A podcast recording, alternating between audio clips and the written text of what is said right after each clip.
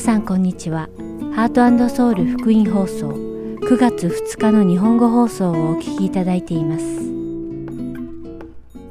このシーズンは聖書を一緒に読みましょう。アリゾナ・フィニックス JIBC ヤソ牧師によるグランドキャニオンの彼方からそして御霊の実をお送りします。それでは聖書を一緒に読みましょうお聞きください。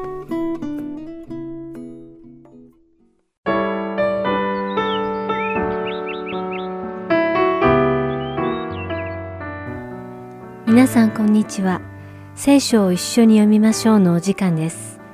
お相手はダイヤモンド優子がお送りします。行為という言葉があります。行為とはある人に対して抱く親しみや好ましく思う気持ち、またはその人のために善を施したい、役に立ちたいと思う気持ちという意味です。このように行為とは本来善意に基づいた良い感情であるべきなのです。ですから私たちは誰かが自分に好意を示してくれるとき、その行為をありがたく受け取るべきです。しかし、もし自分に好意を示してくるその人が悪い人だったら、皆さんはどうしますか？そのような人からの行為にも素直に感謝すべきでしょうか？もちろん、人の行為はすべて疑って書かれ、と言っているのではありません。人が自分に好意を示してきたとき、私たちはその人の行為の動機と目的が何なのかを把握しなければならないと言っているのです。何も考えずに何でも行為を受け入れたら、もしかしたらその行為は真の行為ではなく、あなたを貶める偽りの行為、つまり罠かもしれないのです。今日皆さんと一緒にお読みする信玄第23章には、偽りの行為に関する警告が書かれています。信玄第23章の一節に、あなたが支配者と食事の席に着くときは、あなたの前にあるものによく注意するがよい、と書かれています。この説に出てくる支配者という言葉は、高い地位にある権力者を意味します。権力者が私たちを招待して食事を一緒にすることになった時に、招待してくれたその権力者がどういう人なのかをしっかり考えなさいと言っているのです。聖書はあなたを招待したその権力者はどのような力を持った人であるのか、またそのように力を持った人が自分を招待して一緒に食事をする動機は何なのかを、その人のもてなしを受ける前に考えなさいということです。そして続く二節では、こう警告しています。あなたが食欲の盛んな人であるなら、あなたの喉に担当を当てよ。なんだかとても恐ろしい言葉ですね。食べるのが好きな人は自分の首にナイフを当てろと言っているからです。どうしてでしょうか？力を持つ権力者が豪華なごちそうを振る舞ってくれるとき、食べるのが大好きな人なら大喜びでそのごちそうに飛びつきたくなるでしょう。そのような時、たとえその権力者が悪い動機を持っていたとしても、食べ物の魅力に取りつかれてしまって、正しい判断ができなくなってしまうかもしれないから、そういう時こそ、首にナイフを突きつける気持ちでいなさい、気をつけなさい、と警告しているのです。自分にこんな素晴らしいご馳走を振る舞う相手の真の動機が何であるかを知るべきだ、ということです。さらに続く三節では、そのご馳走を欲しがってはならない。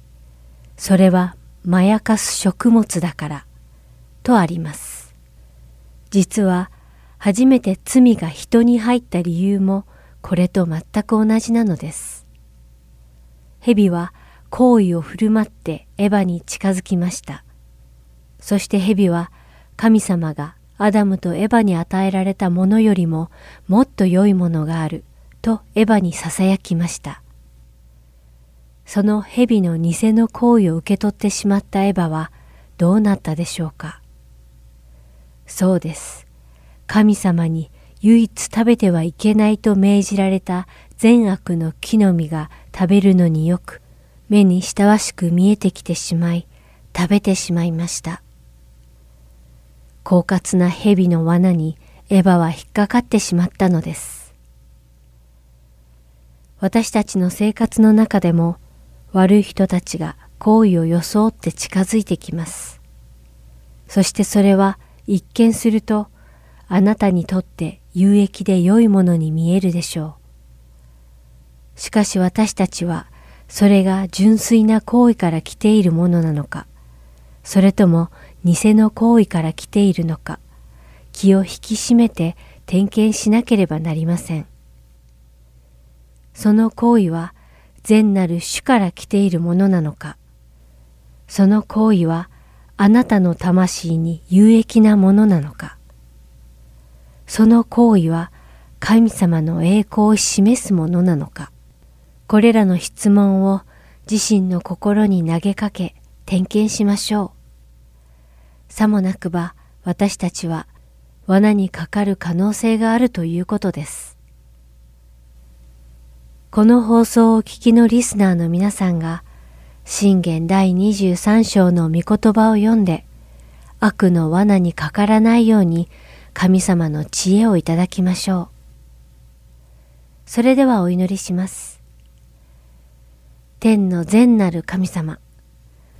悲しいことにこの世の中には好意を装う悪い人たちが多くはびこっています。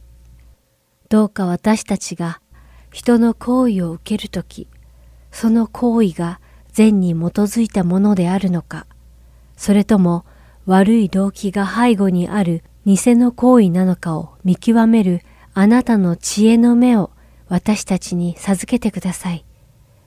そして私たちが自分の肉の欲のためにその見極めが鈍ってしまわないようにどうか強めてください。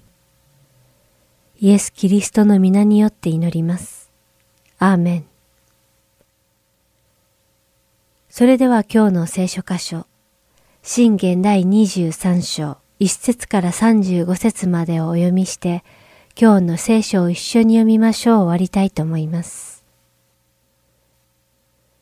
あなたが支配者と食事の席に着くときは、あなたの前にあるものによく注意するがよい。あなたが食欲の盛んな人であるなら、あなたの喉に担当を当てよ。そのごちそうを欲しがってはならない。それはまやかす食物だから。富を得ようと苦労してはならない。自分の悟りによってこれをやめよ。あなたがこれに目を留めると、それはもうないではないか。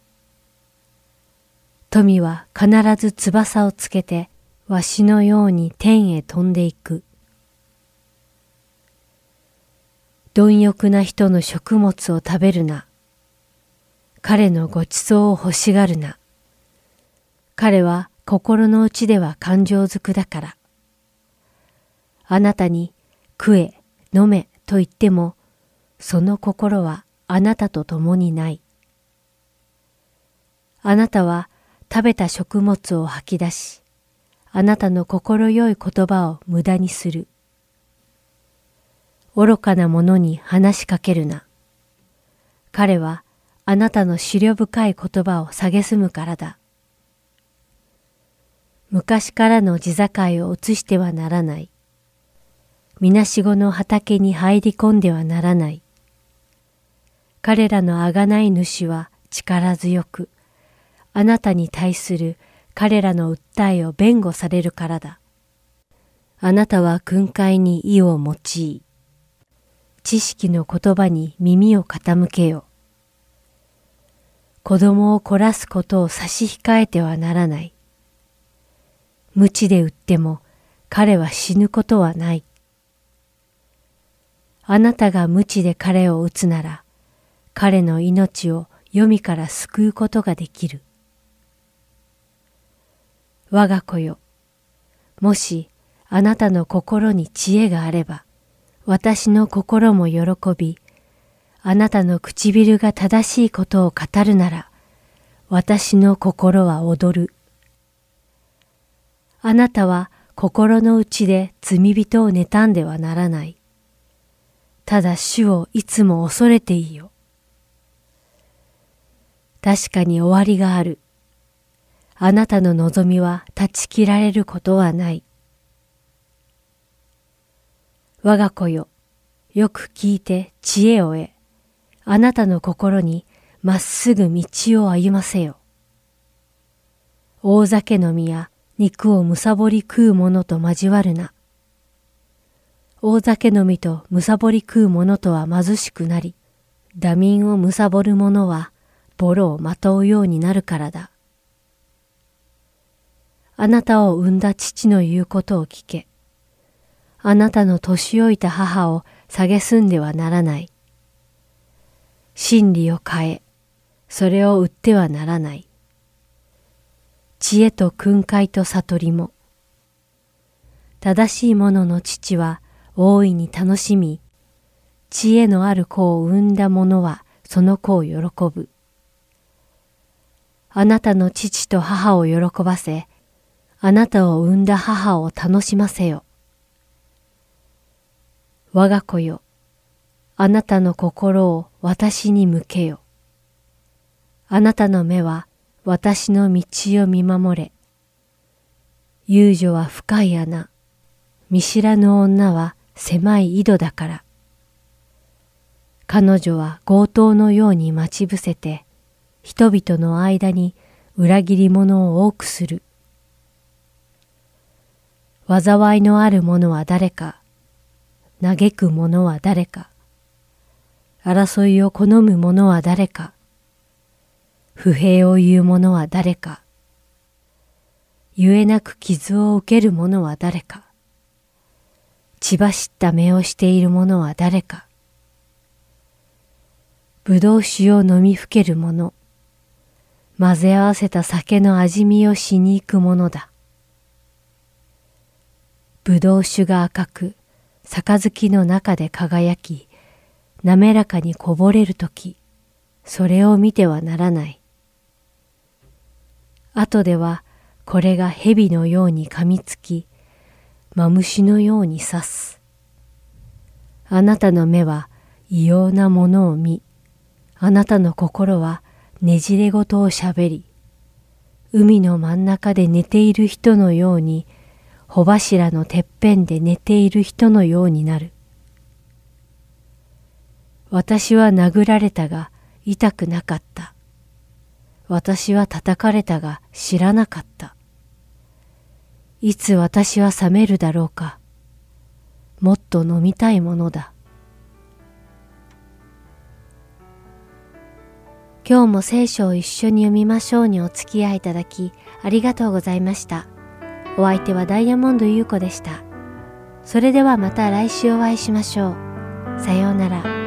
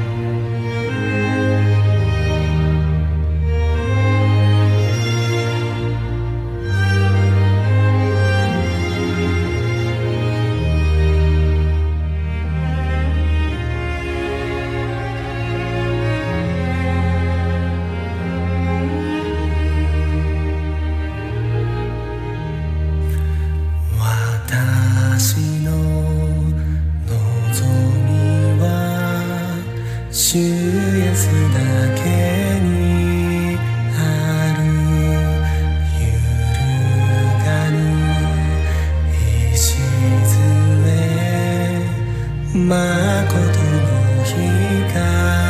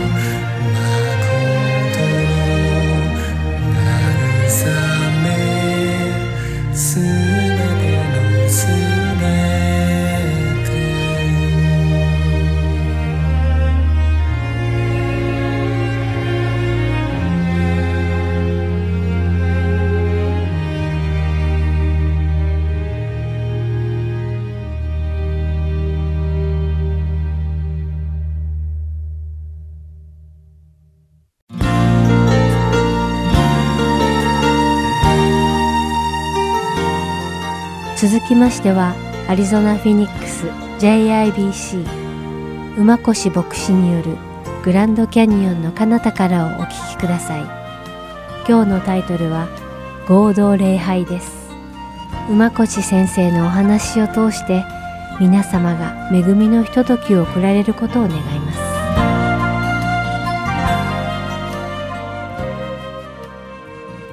今からですね5つの教会、えー、ご一緒に礼拝しますけどスピーカーの説明あのご案内させていただきたいと思います、えー、馬越先生はですねデトロイトで去年の10月から新しい教会を始めた先生です、えー、先生はですね、えー、と6月にねあのフェニックスに来てくださってですね美味しい奥さんは韓国人ですから美味しい韓国料理屋さんを教えてくれましたドミン皆さんですねえー、韓国のどこが美味しいレストランか知りたい方はドミンさんに聞いてください。こういうところが教会の近くにあります。あとにかく韓国料理の話じゃないんですけども、今日、馬越先生からです、素晴らしい見言葉いただきたいと思います。では、今一緒にビデオで礼拝いたしましょう。え今日はですね、第二手モテの第3章からメッセージをしたいと思います。この3章で、テモテ、このエペソの教会の当時ね、牧師をしていたテモテ、パウロの弟子のテモテがね、ある一つの葛藤に直面しているわけです。テモテはですね、この当時エペソの町の教会の牧師先生だったんですが、まあ、牧会をする上でね、いろんな苦難があるわけですよね。まあ、迫害もある。で、その迫害の中で、ある葛藤に直面しているわけです。私はね、この聖書に書いてある真理をこのまま語り続けるべきなのかと。それとも、もう流れに任せてね、語るのをやめるのか。で、そんなね、葛藤におそらく直面していたと思うんです。皆さんはね、そんな同じような葛藤に直面したことってありますか？真理を語るべきなのか本当のことを言うべきなのかそれともね、ちょっと流れに任せてね、えー、真理を語らないのかって、そんな葛藤直面したことあるでしょうか？去年のね、夏頃だったかと思うんですが、あるアメリカ人の家に私たちの家族が誘われまして、えー、ポットラックのね、えディナーに誘われたんです。で、まあ、ポットラックですからね、何か持っていかないといけないということで、えー、うちの奥さんのね、あの、ソニーが、え近くのスーパーに行ってね、マンドゥというものを買ってきたんです。マンドゥ。皆さん、マンドゥって何か知っていますか？これですね。まあ、韓国の餃子みたいなね、食べ物ですね。で、まあ、これ冷凍餃子だったのでね、あの、電子レンジで3分間チンしてね、それをこう、なんかお皿に乗っけて持っていったわけなんですね。その冷凍餃子ですね、持っていったわけなんですが、どういうわけか、その日ね、必要以上のね、注目を浴びてしまったわけなんですね。これは何だと？これソニーお前が作ったのか？とか言ってね、まあ、一気に盛り上がってしまってね、まだパーティーが始まってもいないのにね、みんなもうもぐもぐもぐもぐ食べ始めてね、あっという間になくなってしまったわけですよ。で、問題はですね、みんながですね、ソニーが手作りでね、自分で作ったものだと思っていたわけですよ。で、私はね、その時ね、葛藤に直面したわけですね。このまま本当のことを言うべきかそれとももう流れに任せるかという葛藤ですよ。えー、ちなみにですね、このポットラックに招いてくれた、え家族というのはね、私のいつもお世話になっている教会の牧師先生でしてね、いや牧師先生、まあ、トラビス先生ってね、あの、2年前の JCP で覚えてる方もいるかもしれないけど、トラビス先生だった。いや、このままトラビ先生に嘘をつくのかどうなのかってね 難しい葛藤にあったわけですよね。はい、で私はですね、一つの決断をしたんですね。まあ、自分もね、牧師だということをちょっと一旦横に置いてね、もうね、真実を言うことはしなかったわけですよ。それがね、大きな間違いでした。えその日からね、いや、ソニーがね、えー、美味しい、えー、なんか餃子を作ることができるって変な噂がね、広まってしまったわけですね。もう私はもう罪悪感にね、もう悩まされていったわけですよ。でもですね、3ヶ月後にね、またそのトラビス先生が私たちの家を、家に招いてくれてですね、またあのマンデを持ってきてくれと。私たちは持って行ったんですが、その時はしっかりとね、いや、実はね、前回のも今回のもね、ただ買っただけの、あの、冷凍餃子だったんだよということを言ったわけですよ。いやー、本当に気まずかったですが、気まずかったんだけどね、その、真実を語った時にね、こう心のね、重りがね、重圧感がね、ふっとね、なくなったような、ね、気がしたわけですよね。私たちはクリスチャンとして生きていても、そんな葛藤をね、感じることがあるんじゃないかと思うんですね。この聖書の真理をね、そのまま語るべきなのか、えー、それともね、ああ、あの人を傷つけたらいけないから、とか言ってね、えー、その真理を語らないか。平和を保つためにとか言ってね、えー、この真理を語らないか。そんな葛藤に遭うことがあると思うんですね。で、このテーマっていうのはね、まあちょっと、難しいテーマだなと思うわけですね。まあ、というのも私たちはすっごく難しい時代に生きているわけですよね。一つ間違った発言をすると、まあ、インターネットでね、炎上しちゃう。そんな時代に生きている。なんか変なね、あ、あの人、あんな風に考えてるんだとかって変なレッテルを貼られてしまったりするわけですよね。まあ、まあ、それはね、まあ、深く今日は入りませんがね、えー、性的なアイデンティティのことだったり、えー、またお腹の中にいる赤ん坊が命なのかどうなのか、そんなね、えー、問題だったり、本当に今のね、えー、アメリカの社会を分断しているような問題を、問題をね、この聖書がね、えー、語っているわけですよね。まあ、そんな中でね、私たちもね、この真理をどうすべきなのかということをね、今日考えたいと思うわけです。え聖書をお持ちの方は、第二手元の3章を開いてください。一節からピックアップしていきたいと思います。終わりの日には困難な時代がやってくることをよく承知しておきなさい。まず、パウロはですね、終わりの日には困難な、ね、ことが起きるよと言ってるんですね。で、ここで言う終わりの日日というね、表現が、えー、表現なんですが、これはなんか将来起こるようなことを言ってるのではないんですね。聖書の他の箇所を読むと、終わりの日という表現は、イエス・キリストが来て、イエス様が十字架で死なれて、蘇った後の教会時代のことを象徴してね、終わりの日と呼ばれることが多いんですね。よってこのパウロはね、遠い将来起きることをこの歌詞で言っているのではなくて、え、今、テモテがいたその教会で、今その時代で困難が起きるとね、いうことを言ってたんですね。テモテはね、終わりの日に生きていたし、21世紀に住んでいる私たちも終わりの日に生きているということですね。それでですね、どんな困難が起きるのか、困難なないことが起きると言っていたんですが、じゃあどんな困難が起きるのか。その時に人々は自分を愛する者、金を愛する者、体現相互する者、不尊な者、神を汚す者、良心に従わない者、感謝することを知らない者、汚れた者になり、情け知らずの者、和解しない者、そしる者、節制のない者、粗暴な者、善を好まない者になり、裏切る者、向こう水な者、慢心する者、神よりも快楽を愛する者になり、見えるところは経験であっても、その身を否定する者になるからです。こういう人々を避けなさい。ここでね、パウロは何を言っているかというと、この終わりの時代ね、教会の時代になると、人々がね、神様から離れていくよということを言ってるわけです。それがどうしてかというと、神様以外のものを愛するからだよと言ってるんですね。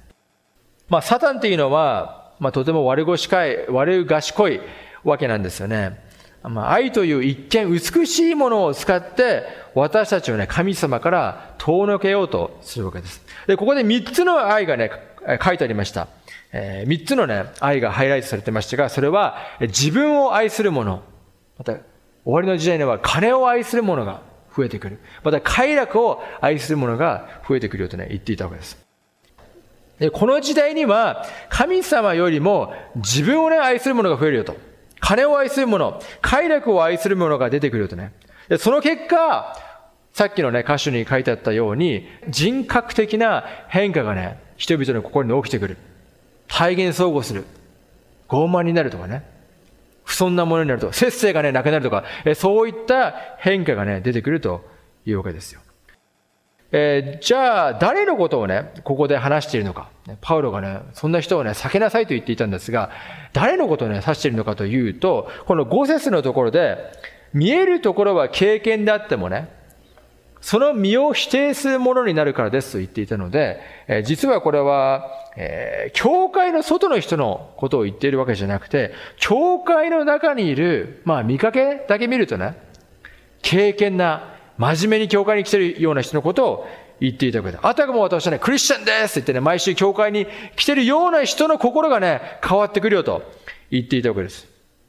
で、彼らがその身を否定するものになるってね、言っていましたね。その身を否定するものになる。これちょっとわかりにくい表現なんですが、あの、言語を読むとですね、この身という言葉は力というね、言葉が使われています。ドゥーナミスというね、ダイナマイトの元になっている、力という言葉が使われていて、この人々、教会にいる人々は、見かけは経験なんだけど、神様の力をね、否定するようになるよと言っているわけですよ。つまりですね、終わりの時代には、真実の愛からそれて言ってしまった結果、表向きはね、クリスチャンとして生きてるんだけど、神様の力を信じていない人がね、どんどんとね、増えてくるよと言ってるわけですよ。そういう人にとっては、信仰というものはね、儀式なんですよ。彼らはね、イエス様のことを愛してるから教会に来るんじゃない。イエス・キリストの十字架を信じてるから教会に来るんじゃない。なんでね、教会に来るんですかと聞くとね、いやー、先週来ましたから、って。え、じゃあなんで先週来たんですか？とかって言うとね、いや、その前も来ましたからとか言ってね、もう完全に儀式化してるわけですよ。彼らは。そんな人々は、精霊の力も信じていないし、この祈りの力も信じていないし、もうましてやね、他の人を愛する力もないわけですよ。または伝道する時間もない。そんな力のないね、クリスチャンが増えていくよということをパウロは言ってるわけですね。でそこで、そんな人は避けないといけない。そんな人に頼ってはいけないよということをパウロはね、自分の弟子の手元に忠告しているということですね。そういういろんな間違った愛をね、求めていった結果、この人たちは、ね、どうなっちゃうのか。それをね、パウロは次の箇所で言っています。6節からね、見ていきましょう。彼らの中には家々に入り込み、愚かな女たちをたぶらかしている者たちがいます。その女たちは様々な欲望に引き回されて、罪に罪を重ね、いつも学んでいるのに、いつになっても真理を知ることができません。たぶらかしている者たちは、ヤンネとヤンブレがモーセに逆らったように、真理に逆らっており、知性の腐った信仰の失格者です。しかし彼らがこれ以上先に進むことはありません。彼らの愚かさは、あの二人の場合のように全ての人にはっきりわかるからですね。テモテの教会には、こういったね、人間的で神様の力を信じていない悪いね、リーダーがいたわけですね。真理に逆らっており、知性の腐った信仰の失格者だとね、えー、パウロは言っていましたが、そんなね、狼のような人たちが教会の中にいたということですね。で、面白いことでですね、パウロはね、今の歌詞で、この悪い人たちのことを、旧約聖書に出てくる、ヤンネとヤンブレのような人とね、言ってるんですね。このヤンネとヤンブレ誰なのと、えー、聞いたことがね、ないかも、方もいるかもしれないんですが、それは当然、あの、聖書には出てくる名前じゃないんですね。ただ、ユダヤ教の伝統だと、ヤンネとヤンブレというのは、モーセの時代にね、あの、エジプトのファラオにね、仕えていた二人の魔術師のね、えー、名前だということなんです。で、この二人の魔術師は、あの、モーセのね、話を、えー、読んだ方は知ってるかもしれないんですが、えー、まさにね、杖をね、蛇に変えるような、そんなね、マジックをたくさんした魔術師ですね。で、パウロは、え、彼らのヤンネとヤンブレという名前を付けて、そう、ヤンネとヤンブレがね、あなたの教会にいるんだよと、気をつけなよと、手元に忠告しているということですね。で、彼らがね、何をやっていたかというと、弱い信者の家に行っては、いろんなね、こう、嘘を言ったわけですよ。いろんなこう霊的に聞こえるようなことを言ったんだけど、実はね、自分たちの目的のためにね、そういった信者のことを利用していた。当時は女性が教育を受けてなくて、ね、弱い立場にあったので、まあ多くのね、そういった人々は女性だったとえいうことが想像できる。えそういう人が、え教会にね、こう、連れ込まれていて、まあ、たぶらかされていたと。たぶらかすという言葉なんですがね、これはもう奴隷にするという言葉ですよ。こういった教会のね、狼のようなリーダーたちが、こういった弱い女性を、え奴隷にしていた。嘘で奴隷にしていたという状況があった。で、彼女たちはね、様々な欲望に引き回されて、罪に罪を重ね、いつも学んでいるのに、いつになっても真理を知ることができませんとね、書いてありました。つまりこの女性たちはね、一生懸命教会生活を送っていたわけですよ。恋愛にも毎週来ていたかもしれない。でも彼女たちは罪から抜け出せないでいたということですね。その中にはね、もしかしたら性的な罪もあったかもしれない。金銭的なね、罪もあったかもしれないし、また人間関係のね、問題もあったかもしれないんだけど、誰もね、彼女たちにガツンとね、真理をね、語る人がいなかった。それは罪だよと言ってね、彼らを罪の、彼女たちの、罪の生活から、こう、助け出すような人がいなかったということで、まあ、ある意味かわいそうなね、女性たちが当時の教会にいたということなんですね。私で、ここでね、思うわけなんですが、もしかしたらね、私たちが今いるこの21世紀の教会にも、こういうかわいそうなね、信徒が多くの教会にいるんじゃないかと。思うんですね。で教会に来たらはいいんだけどね、そこで聞けるメッセージが、この聖書の真理ではなくて、世の中で流行っていることだったりするわけですよ。で毎週教会に来てるんだけど、え何もね、その人の人生にインパクトがない。ね教会のねえ、舞台の上には綺麗なスポットライトが当てられるんですですけれど、そのね、えー、信者のね、罪にはね、スポットライトが当てられない。今あなたがやってることは、この聖書に照らし合わさ合わされた時に、罪だよと、えーね、指摘されるべきなのに、誰もそれをする人がなくて、えー、いつもね、えー、奴隷になってしまっていると。現代の教会にも、ヤンネとヤンブレがね、たくさん、えー、いるわけですよね。神様を恐れず、人を恐れてしまう。リーダーがいるために、多くの信者はね、嘘の奴隷になっているということ。え皆さんね、そんな状況でね、教会は何をすべきだと思いますか？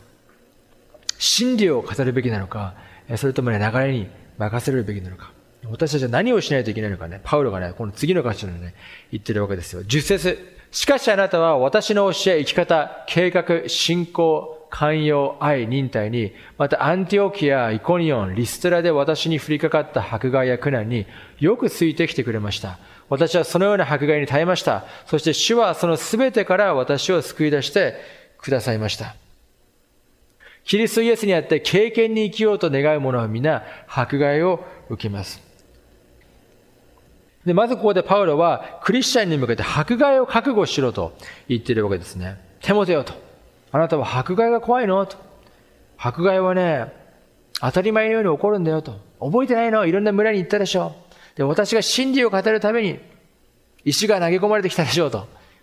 私たちが真理を語る以上、迫害が起こるものなんだとね、パウロが言っている。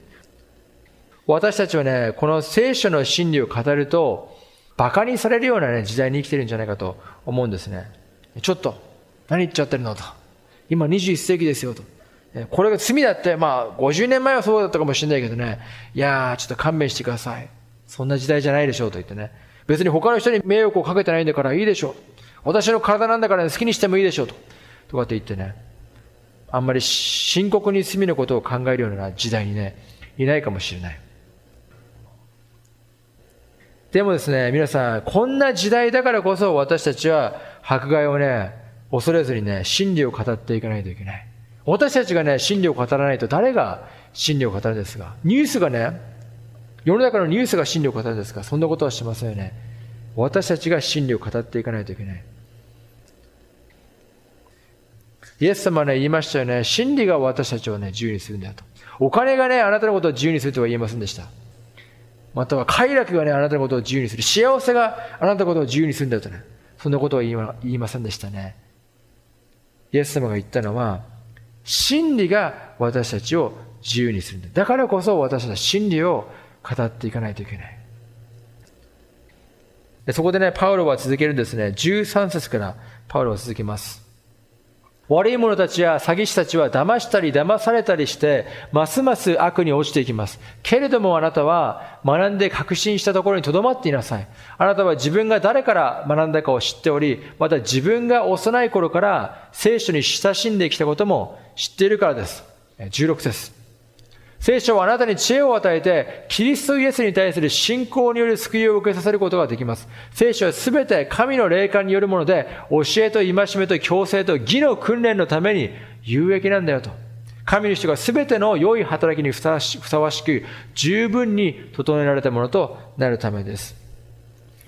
時々ですね、私たちが真理を語ると、人をね、傷つけてしまうんじゃないかと。ね、そんな恐れをね、抱く人がいるかと思います。これを言うとね、ちょっと悪いなと。あの人を傷つけてしまうんじゃないかとね。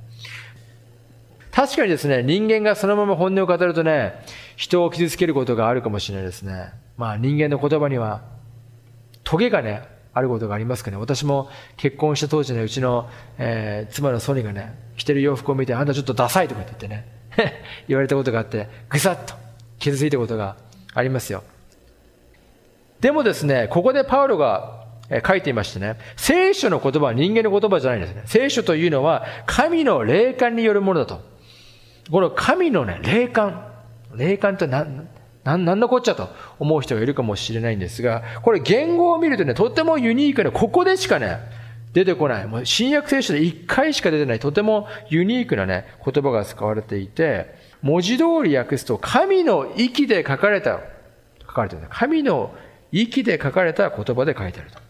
えよってね、これ英語の聖書では、え breathe out by God って文字通り訳されていますね。神の息で書かれているわけです。神様が人間をね、救った時に、神の息を吹き込んだわけですよね。神の息をふーっとね、吹き込んで、人間に命が与えられたように、この聖書の言葉も、神様のね、息でできてる、命のあるものなんだよということを言ってるわけですよ。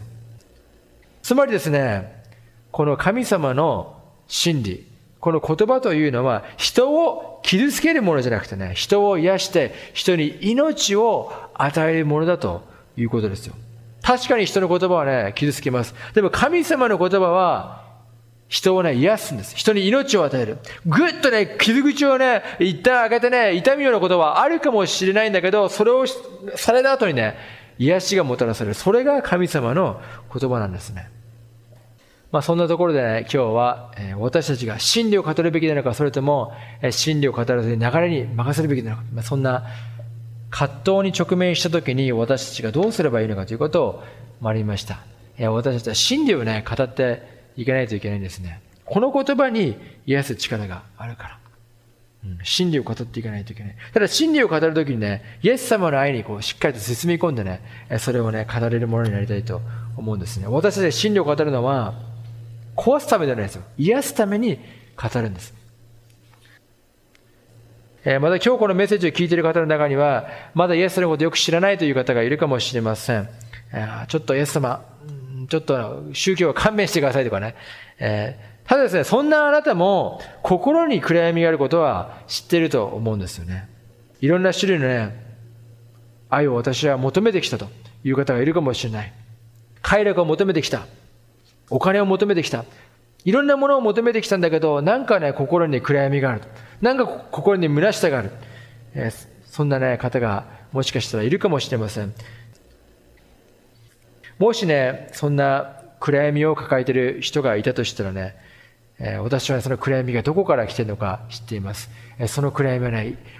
あなたがね、イエス様の愛を知らないことから来てるんですね。イエス様はあなたのことを愛しています。あなたのためにこの世に来てね、十字架にかかって死んでくださったんです。あなたがね、私たちが十字架にかかって死ななければならなかったにもかかわらず、イエス様がね、ちょっとその罪、私に貸しなよと言ってね、私たちの身代わりとなって十字架にかかって死んでくださった。それは、あなたに本当の喜びを与えるため、そのあなたの心にある暗闇を取り去ってくれるためにしてくださったんですね。Let's take a time to pray. 今からお祈りの時間を持ちましょう。天の父様、今、世の中を見るときに、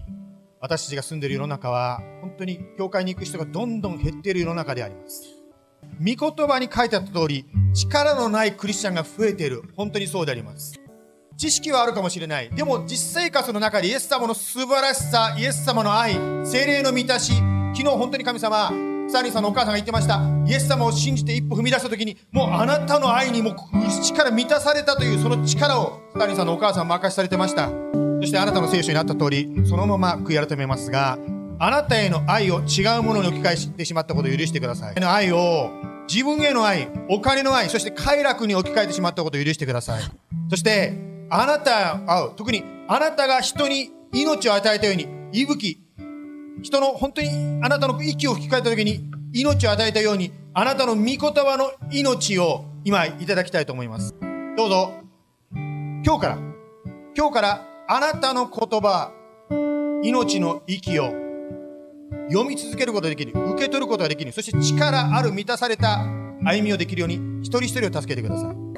感謝します。あなたの息吹には力があります。どうぞ私たち今週1週間、あなたの力を体験できる1週間になるように、お一人お一人の上に、あなたの豊かな祝福と守り、勝利をお与えください。イエス様の名前によって祝福してお祈りいたします。アーメン。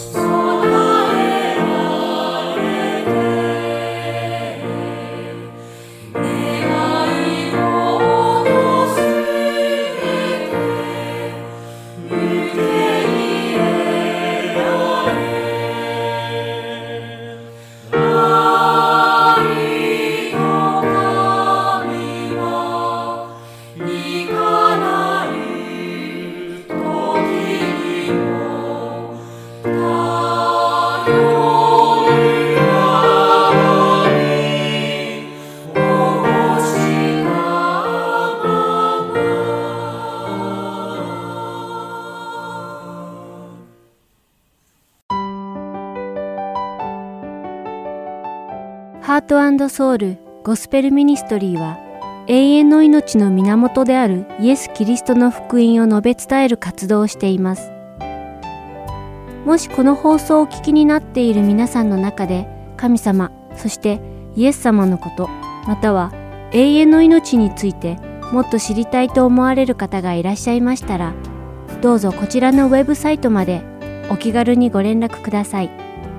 heartandsoul.org at gmail.com heart and seoul org at gmail.com またこれからもこのハートソウルミニストリーの CD をご希望の方は E メールとお名前ご住所をご記入の上ハートソウルの E メールまでお知らせください。ご連絡いただき次第配送無料にて送らせていただきます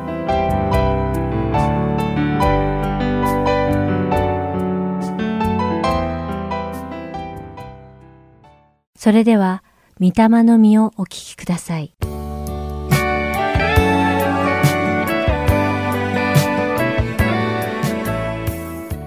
ハートソウル福音放送のリスナーの皆さん、こんにちは。御霊の実の時間です。お相手は横山まさるです。この番組は神様が与えてくださる御霊の実とは一体何であるのか、そしてそれがどう私たちの信仰生活に関わってくるのかを学び、祈り、心の中を主に告白していく時間です。今日は御霊の実の特徴の一つである優しさについて調べていきましょう。残念なことに私たちの住む現代社会はますます残酷で邪悪になってきています。多くの人々は自分の利益を追求し、自分自身を過剰に誇示することに一生懸命です。そうなってくると、人々の視野はますます狭くなり、自分のプライドを保ち、欲望を満たすために必死に努力をするのですが、それは同時に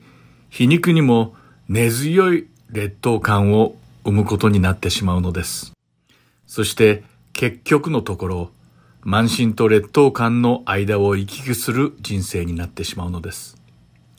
しかし、そのような人たちは自分の不完全さや脆さに気づけず、思い通りにならないとすぐに敵意をむき出しにして暴力に訴えます。このような人々の自己中心的な生き方は、彼らの霊的な目を覆い、神様の恵みを正しく理解できないようにしてしまうのです。ですから私たちクリスチャンは、もしこのようなプライドや自己中心的な考えに取り憑かれていることに気づいたら、すぐにそれらをすべて切り捨てなければならないのです。そこで今回皆さんと一緒に学んでいく御霊の実の8番目の特徴とは、今お話しした現代社会にはびこる邪悪な風潮の対極にある優しさです。優しさとは、うぬぼれの範囲語です。概念的には、謙虚さに近く、謙虚さを身につけたクリスチャンに、精霊が優しさをくださるのです。私たちはよく、日常生活における他人との関係の中で、衝突や困難に遭遇することがあります。そんな時私たちは大抵苛立ちを覚えます。程度の差こそあれ、私たちの障害となることに対して腹を立てたり、怒りをあらわにしたりします。一般的に怒りの大きさは、その人自身の不安の度合いに比例することが多いようです。また、何らかの理由で安心感が薄れ、物事が思い通りにならないと感じると、怒りの度合いが強くなる傾向があります。そしてこの怒りは、さらなる不安を生み出すのです。このような不安は大抵の場合予想外の現実を精神的に受け入れられない状態にある時に形成されるようです。それに対して自分自身を理解し直面している状況を認めありのままを受け入れることができれば私たちの心は落ち着き平穏を取り戻すことができます。そうなってくると主にあってより勇気を持って生きることができるようになっていくのです。そして、柔和さと思いやりを持って他人の必要に応えることができるようになるのです。民数記の第12章3節には、モーセがいかに優しい人であったのかの記述があります。読んでみましょう。さて、モーセという人は、地上の誰にも勝って非常に謙遜であった。とあります。モーセの人生は決して楽なものではありませんでした。彼が神様の民の指導者となるために、主は80年の歳月をかけてモーセを育み、教え、準備されました。もちろん彼の人生には多くの浮き沈みがありました。そして彼は人生のあらゆる困難な状況を通して、謙虚で優しい人となっていったのです。主がモーセに求められておられたのは、彼自身が自分のあるべき姿を悟り、これから起こる様々な状況を受け入れることができるように、彼に心の準備をさせることだったのです。その結果、モーセは地上の誰にも勝って非常に謙虚で優しい人として神様に認められるほどになりました。またイエス様はこの優しさを体現しておられる完璧な例です。主イエスは多くの印と不思議を行われ、多くの病人を癒されました。しかし、マタイの福音書の第12章の16節では、イエス様は周囲の人々に自分が誰であるかを告げないようにと警告されています。これは、主イエスの真の優しさを明白に表しているのです。イエス様には予言されていた通り、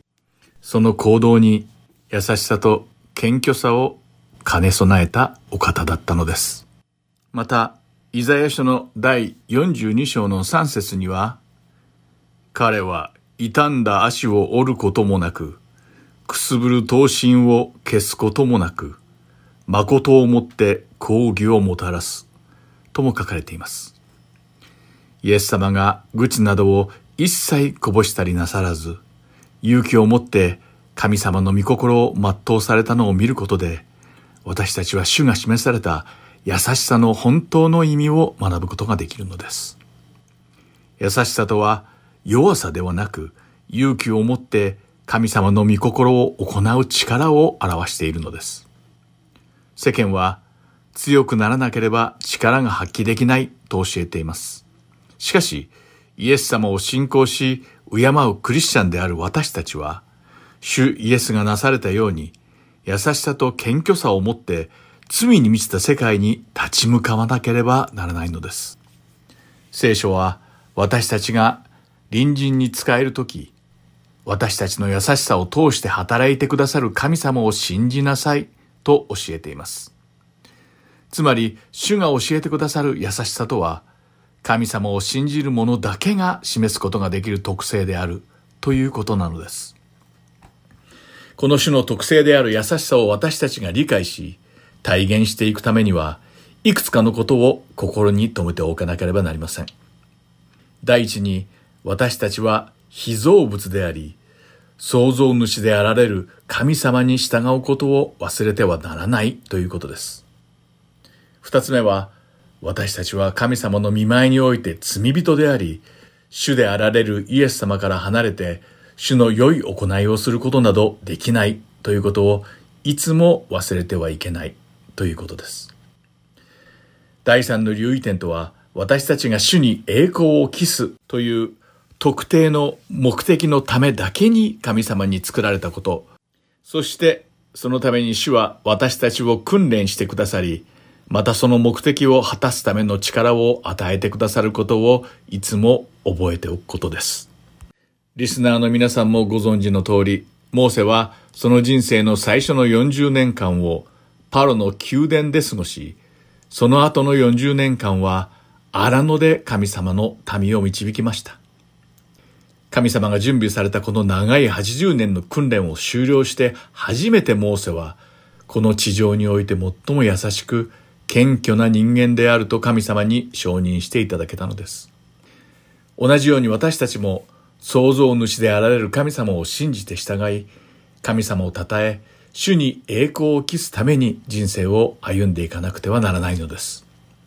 慢心や自己中心的な考えを捨てて、神様から平安をいただきましょう。そして、主がくださった私たちの人生の目的を果たすために、訓練してくださる神様を心から信頼して、頼り、従っていきましょう。リスナーの皆さんに精霊が優しさを与えてくださり、罪に満ちて傷ついたこの世界で、イエス・キリストの優しさが私たちの働きを通して表されることを祈っています。イエス・キリストこそが福音そのものであられ、信仰の主として世界を完成させるお方だからです。今日も最後までお付き合いくださってありがとうございました。お相手は横山まさるでした。ではまた次回、御霊の実でお会いしましょう。さようなら。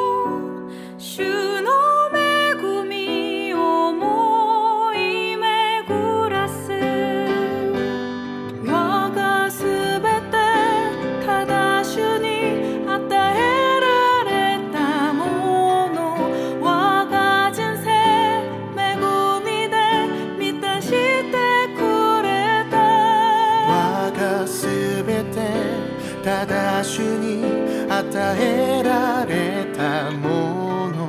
我が人生主の前今捧げます。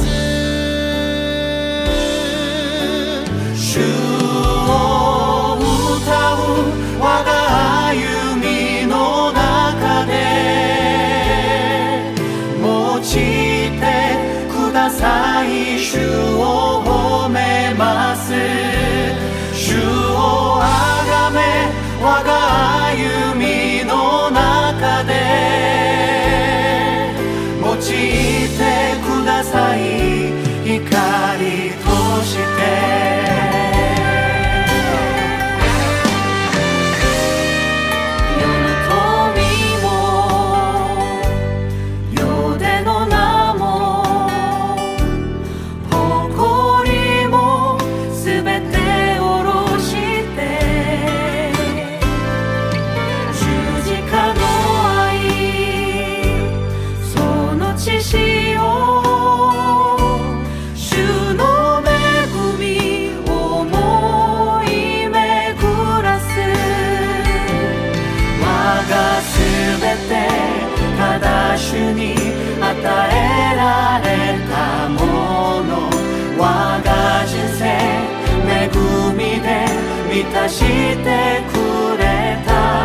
我がすべて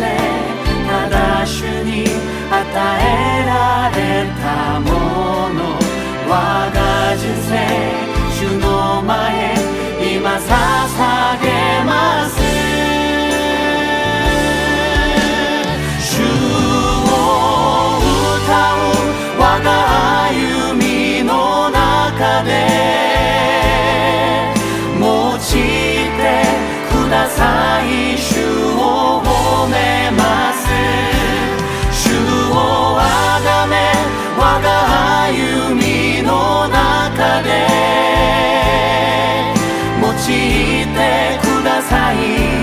光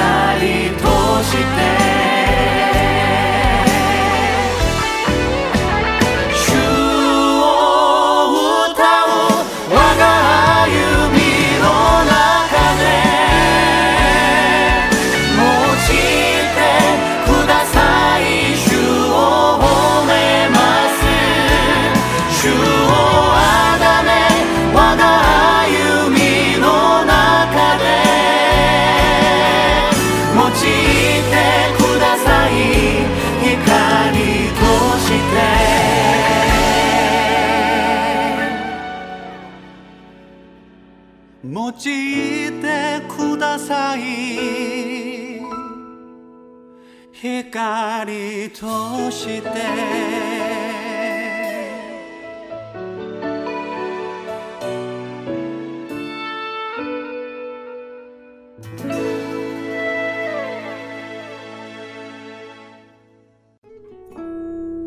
今日のハートソウル福音放送はいかがでしたか？最後までお付き合いくださりありがとうございました。それではまた来週お会いしましょう。